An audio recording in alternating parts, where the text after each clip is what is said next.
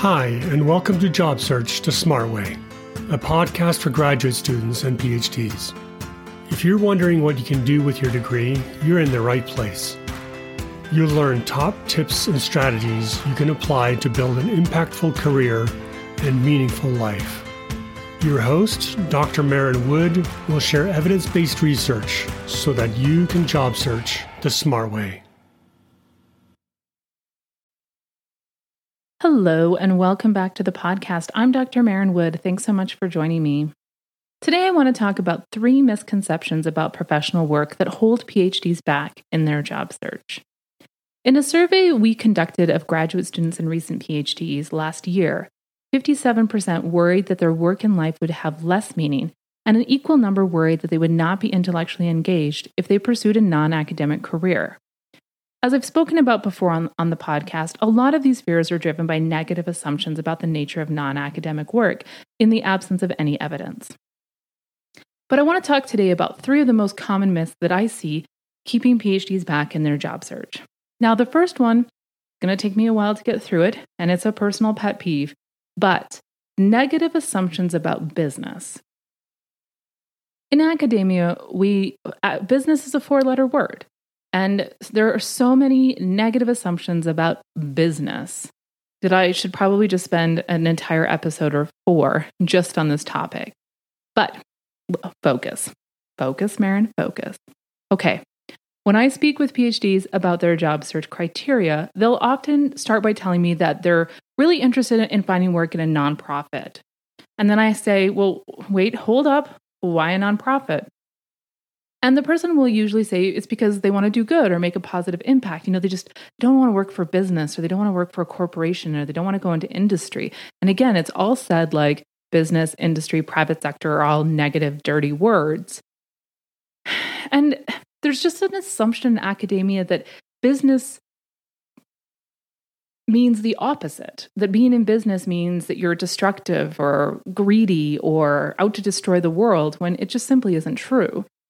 Um, you know, we're not all Scrooge McDucks out here. For profit and nonprofits are just tax statuses.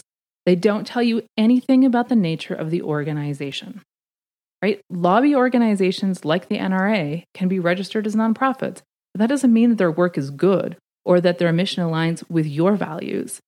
So, what can you actually tell about an organization based on its tax status? Well, that's just it. It tells you if it pays taxes or on any of its profit, or if it is required to take any excess revenue, which is profit, and reinvest it back in the organization. And what's really interesting is most businesses do that, right? very few businesses actually make a lot of profit. Most businesses make about 8% of their revenue as profit, and they usually try and reinvest that back into the business. So everyone has revenue, right? Revenue is money that comes in through the sale of products and services or and or grants or donations. But everyone has revenue or in the case of universities, tuition dollars. Everyone needs to have revenue in order to keep the lights on. Nonprofits, what makes them different from for profit companies is they can apply for donation and grants, but they also sell products and services. And so for a for profit company, they tend to focus on selling products and services. And were they to get something like a donation, quote unquote, to, from another for profit company, it usually comes in the form of sponsorships or partnerships. So that's when one organization gives money to another business for a strategic goal or purpose. And we do this at Beyond Prof. We have strategic partnerships and sometimes um, people will give money because they support what we do. And that's an advertising expense and a business write off as opposed to a charitable donation, also a business write off, right? So there's lots of ways in which organizations can give money to both for profit and nonprofit, depending on what the goal of the organization is. For profit companies Usually, corporations and nonprofit companies also all have boards of director who oversee the operations of the organization and make sure that it is meeting its mandate. And nonprofit and for profit companies have CEOs and COOs and project managers and marketers. You may have a fundraiser instead of a business development officer, but the goal still is to bring in new revenue. Um, and many of the jobs that you're going to find in a for profit company, you're going to find in a nonprofit and vice versa. So that's about it. A tax status doesn't suddenly make the work good or moral or better. It simply says the organization has elected a certain tax status, and plenty of not great organizations can be nonprofit. The other important piece of this to remember is that only one in 10 jobs in the private sector are at nonprofits. So if you think that you can only do good at a nonprofit, you're missing out on 90% of the opportunities. And you're also suggesting that 90% of people employed in the private sector are driven only by profit and greed. And like, that's just simply not true. Think of all the causes you support, the organizations you donate, donate money to. Most people giving to those organizations or supporting those causes, people who vote like you and share your values, are working at for profit companies. So, to be anti business is to write off most people most organizations and most products and services that you come into contact with every single day. And it's to dismiss and write off the values and motivators of the people who deliver those products and services. And the sort of blanket assumption about business just lacks nuance. In our conference, we were talking about how when you translate your academic work experience from for jobs in industry, you could potentially refer to students as customers. And an attendee was horrified. And I get this all the time. You know, and they say, well, it's just awful that students are considered customers. It's just such a condemnation of higher education that students have become customers. And the question is, well, why? What is inherently bad about being a customer? It's only bad if you've decided that being a customer is a bad thing. And when, you know, you're at Whole Foods or, you know, on hold with your bank and you're a customer, I suspect that you don't think being a customer is bad. What you probably don't like, and what nobody likes, is entitled people thinking that they purchased something that they didn't. A student paid tuition, which gives them access to classes, but it doesn't mean that they've purchased an A. They've confused the product and service for which they've paid.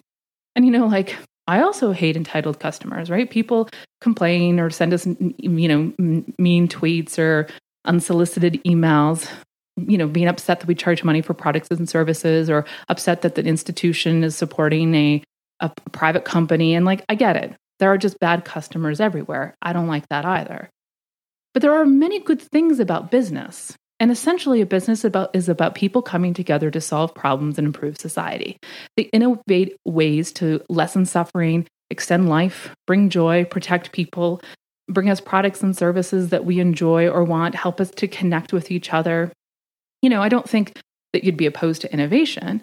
I suspect what you oppose is the way that capitalism creates huge inequalities between the rich and the poor.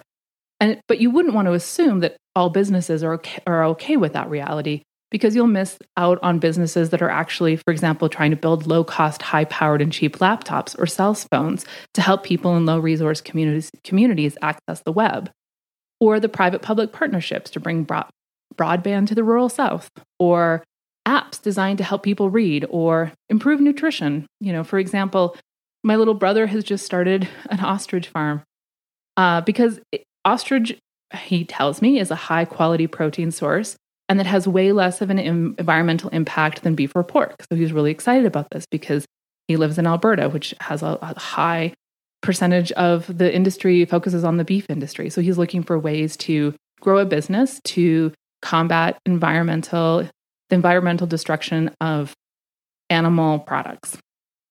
And you know, Beyond Prof as a business started because of a huge need, which is to help PhDs transition from academia to the private sector. So, what drives people in industry? You got to ask them. That's what informational interviews will help you understand. People are driven to solve problems, make a difference, or make an impact, and they do this through a whole variety of organizations, not just nonprofits. I was recently chatting with a PhD in performance studies who now works at a top real estate company in New York. And you know what he loves about his job? And he's in sales. He loves his job.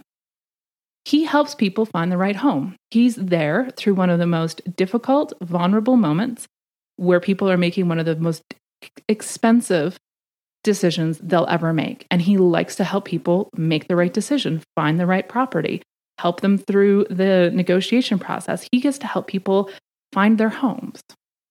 And he loves it. And by the way, he also makes a ton of money, which allows him to write and direct in his spare time. And oh, because maybe you're in academia, spare time is like this thing where you it's a space between work and not work, between your work days and your not not work days. It's one of those things that you get to have when you uh, move out of academia and move into the private sector except if you start your own company and then you'll work all the time. So, I've talked a lot on this podcast about how, how academic culture benefits from us believing that the work in higher ed is better or superior, and how academic culture, higher ed, benefits from us sacrificing and suffering. You know, from us assuming that academia is a calling and that we should therefore do whatever it takes to be successful. And part of this sacrifice and suffering is this idea that the work in academia is more pure than non academic work. You know, and like it's not. I mean, a university, at universities, people exchange money, tuition for services, education, or you know, now people talk about experiences, right? Like they're selling an experience. You don't want just a service, you want an experience. Well, that's what undergraduate education in the United States is. It's an experience that people pay thousands of dollars for. And an entire apparatus has grown up on college campuses to deliver that service and experience.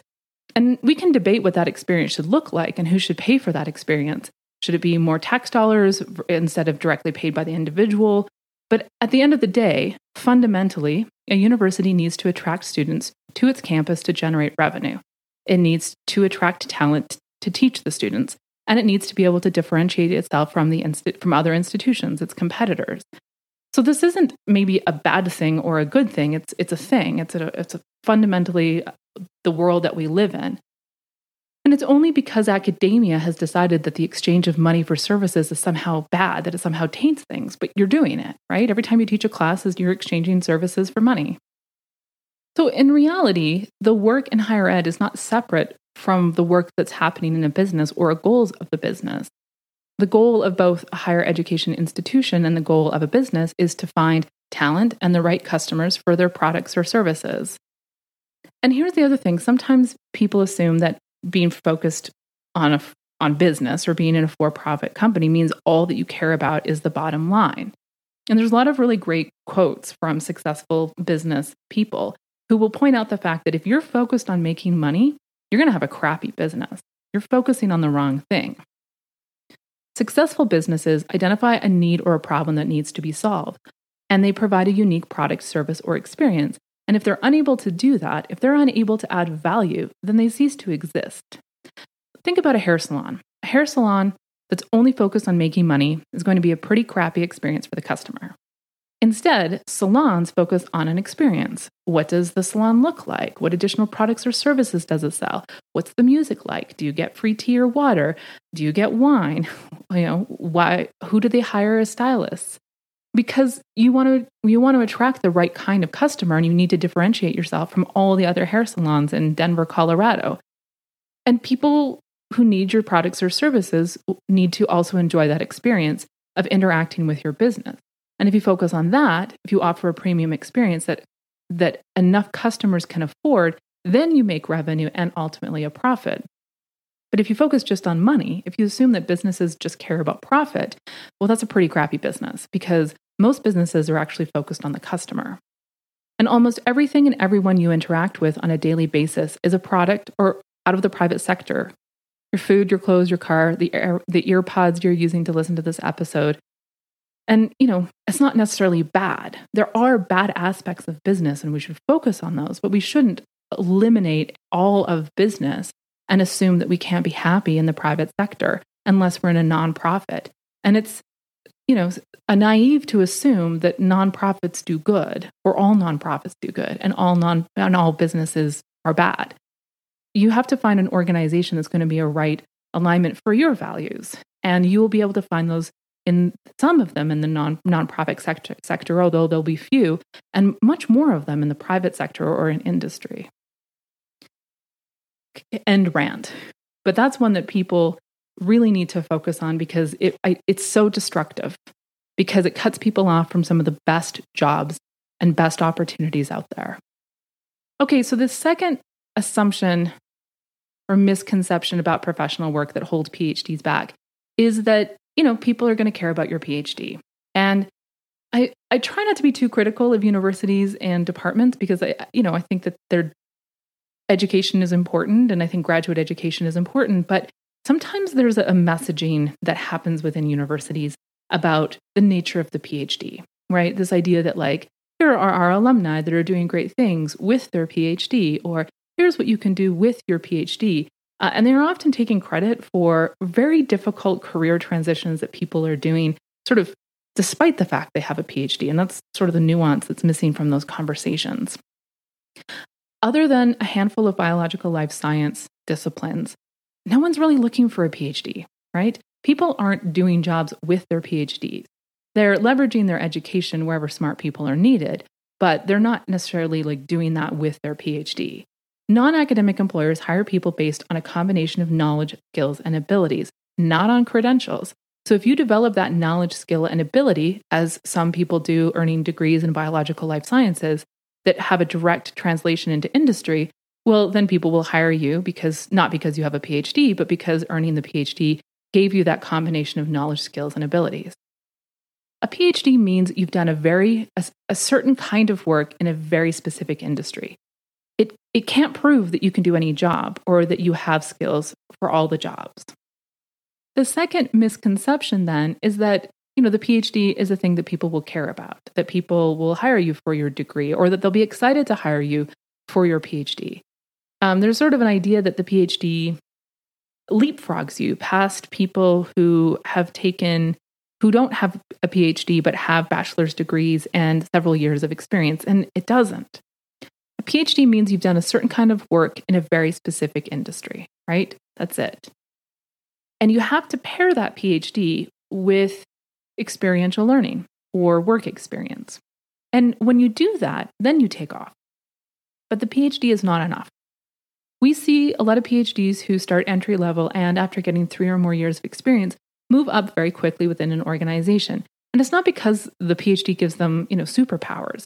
It's that the combination of your work experience while earning your degree or teaching or as a postdoc, combined with now your industry knowledge, will allow you to accelerate and move up the ranks very quickly, essentially helping you catch up to people who, who are of similar age who got BAs or MAs and then went right into uh, industry.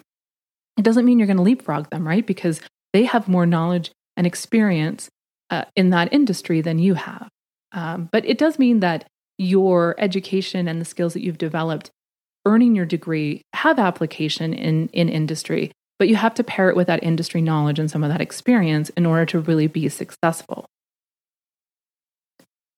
So, this can be a real crushing realization for many PhDs. I was talking to a woman from Harvard who had a PhD and she was having difficulty finding her job. And her family would kept saying, Well, you have a PhD from Harvard. And she says, Yes, I know, but no one cares right? I don't have the work experience. I don't have the connections. I don't have the knowledge. And so she really had to hustle to uh, to create networks, to get linear work experience, to get contract works in order to be able to move into a non-academic career, which she was able to do successfully. But you know, just because you have a PhD from an elite university doesn't mean that someone is going to hire you because you have that degree. They're going to hire you because you're the right fit for the organization you have knowledge and experience and talent that they're looking for, and they're looking for that alignment. In some industries, like in consulting, you know, it can be very exciting to hire PhDs. Companies like that, not because, again, the PhD gives people superpowers, but there is a perception that putting a PhD on a problem means that you've brought the best and brightest. And so they can leverage your credentials basically to charge customers more. Um, and so they like to hire PhDs in some sectors. But you're going to probably have to go through a rigorous training to move into something like data science, again, a, an, an area where they value PhDs or consulting. Um, there's a lot of training that goes into that because you need that knowledge and experience, that knowledge combined with experience and your skills in order to be successful. So, this brings me to my final thought, which is you got to remember that your plan B was someone else's plan A. Because academia is so divorced from other professional workspaces, too many PhDs are unaware of how technical and specialized most professional careers are. You know, so I'll talk to people who are saying, I'll go, I'm going to go on the academic job market, but my plan B is, and when they tell me their plan B, I think, gosh, that's actually a really difficult career field to break into. Like people spend decades learning how to be, you know, effective marketers, and then they move into science communication. Like that's not something you're going to just do overnight. You've got to plan for it you know, uh, PhDs that move into data science tend to need to take a boot camp to land entry level positions.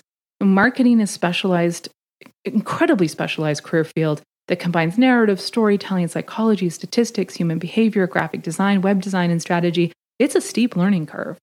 UX research uses techniques similar to social science research, but it's also very different. And and that's just the specific job, right? There's also business culture that you also need to learn. Uh, that's very different from academic culture. Just remember that there that there's so much that goes into becoming an academic, and there's just as much work that goes into becoming a professional. And while you've been been busy becoming an expert in your career field, other professionals have become experts in their career field. And that PhD again is it's not a substitution for linear work experience or direct industry knowledge in most other career fields. Now, this is maybe going to sound really discouraging where you're like, well, great, thanks, Maren. So I just did my PhD and spent five years teaching. Honest, that's brutal. And I get it. But the point of this is that you need to develop a strategy to read yourself into a new career field, and you need to remember that hundreds, if not thousands, of PhDs do this every year. There's nothing special about them, they just do the work. It's hard, sure, but you can do it. There are online courses or certifications you can take, less because people will care about the certifications and more just to help you learn the language of industry. There are internships or job shadowing opportunities that you can maybe look into, you know, jump on some podcasts, take LinkedIn LinkedIn learning courses, find entry level positions or contract work, you got to read yourself into the field. That's the thing that's holding you back. Right? If you're struggling in your job search, it's probably because you're well maybe because you're not networking, but if you're networking and you're getting interviews but you're not landing jobs, it's probably because you've got to get experience. You've got to fill that gap. And the good news is you have the skills to do this. You read yourself into a career field already once, becoming an academic. So you can do it again.